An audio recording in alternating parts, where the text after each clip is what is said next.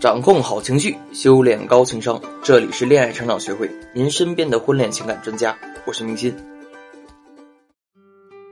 大家好，我是恋爱成长学会的明心。今天呢，我们来谈谈如何让自己变得不那么封闭保守，从而扩大自己的异性圈。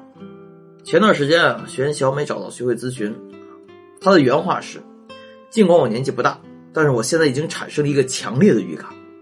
自己恐怕会成为一个大龄剩女，我这样的如果剩不下，还有谁会被剩下呢？小美大学毕业后啊，就成了一个牙科护士。相比其他科室的来说呢，牙科是最清闲的。这个科室不像外科科室啊，经常面临一些急症病人而被迫加班，而是每天下午四点啊就可以下班，周六日呢也从来不用加班。在这样一个竞争强烈的社会啊，小美的业余时间可以说是非常多的了。然而。即便在这种情况下，小美还是一单就单了好几年。按理说啊，小美的条件也很不错了，怎么就找不到男朋友呢？后来，我们才知道，小美的业余生活啊实在是太单调了，单调到让我们都觉得这么好的业余时间给了她，简直就是件浪费的地步。小美下了班以后啊，业余生活大概就这么几项：看看电视，不是韩剧就是口水剧；刷刷朋友圈，刷刷综艺。还不是奇葩说那种，而是奔跑吧兄弟那种。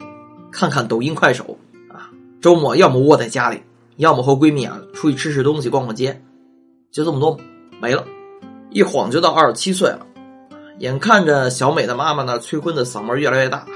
某一天，小美发现自己突然想明白，开始动真格的要找个对象，但真的行动起来啊，她发现自己距离这个目标太远了。不说恋爱经历不多啊。也不说单位的男同事不多这些事情，小美打开自己的微信啊，把家里所有的家人亲戚、所有的同学同事、闺蜜都算上，全算上才一百人不到。更可怕的是，她几乎没有认识过什么正经八百啊，能往那方面发展的异性。于是呢，小美抱着试一试的态度，开始了相亲，前前后后相了大几十个了，一个成都没有。小美的自我评价呢，是比处女座还处女座。刚一接触就被我发现了对方的缺点，我还怎么捏着鼻子继续交往下去？这哪能是我未来的老公啊？另一种情况呢是，哎，的确有小美满意的对象，人帅多金，工作光鲜亮丽啊。但小美这个时候又会想，哎呀，这么棒的人，怎么可能看得上我呢？我家境虽然不差，人长得也还可以，可是我差的好像还是和人家有点远啊。为了避免被拒绝的尴尬，小美拒绝了一切开始。所以基本上没见两面，小美就把对方打入微信的冷宫。小美感觉啊，自己像是陷进了一个沼泽陷阱一半，虽然一时半会儿不会死，但是毫无希望。眼看着自己的年岁啊，一天天大下去了，谈恋爱的事儿呢，还是毫无进取。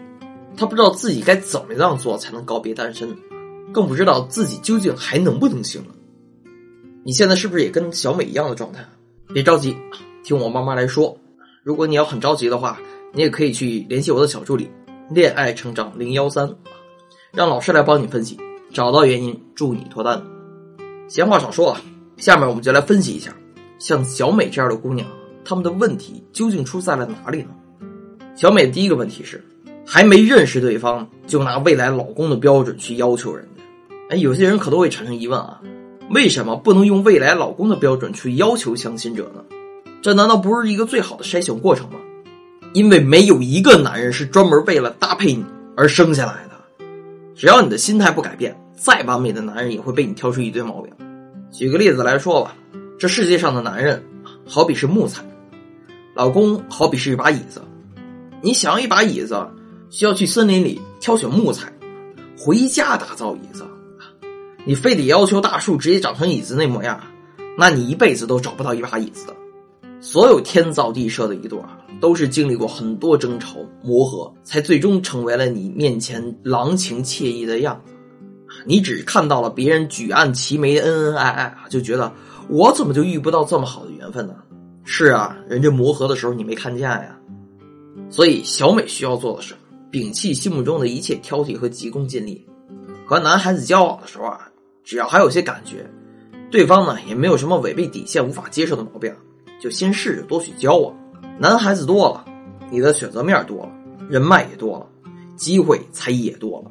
这个大环境里面，你成功的几率才会越来越高。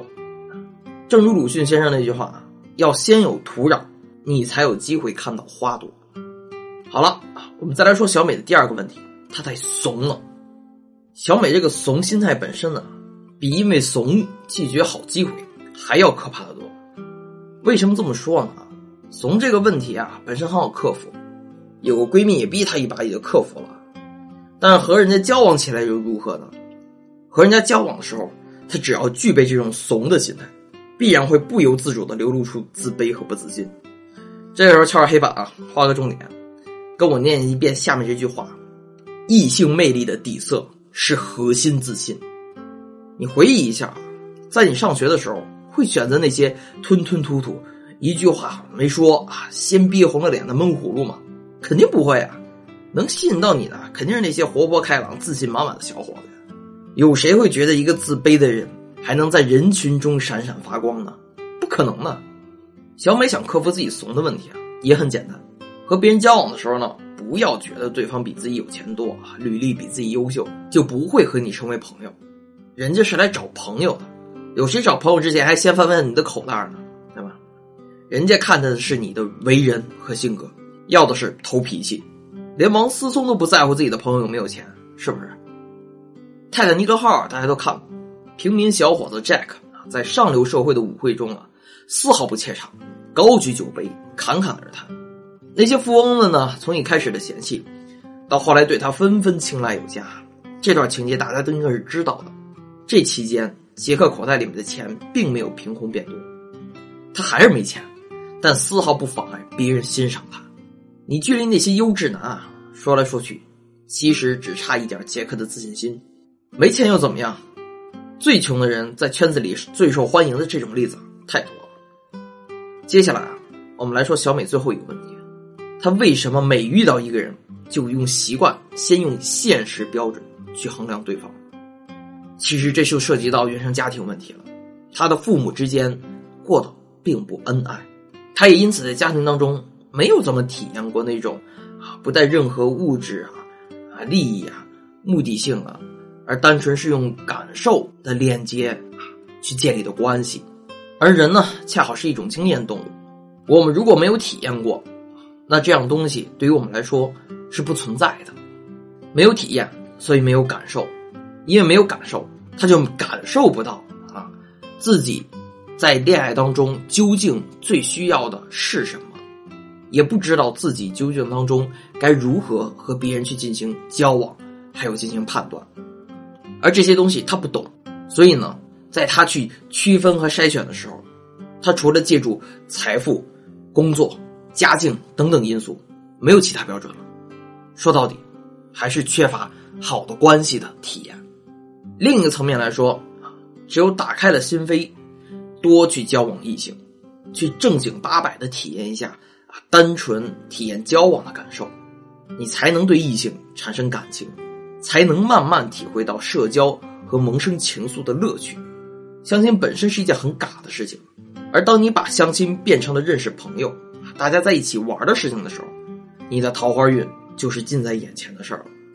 大家的男朋友不就是出去玩的时候，玩着玩着就走到一起了吗？这样来的男朋友质量也高，而且感情相比那种相亲相来的也更为坚定。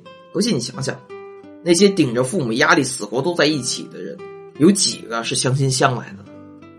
好了，今天这期节目呢，我们就不做总结了。但是我想要传达的东西呢，想必你们已经 get 到了。脱单这件事儿，不能只看对方是什么样的，还是得从自身先学会接受。别人不给你机会，我们可以找突破口；自己不给自己机会，我们要从哪里入手呢？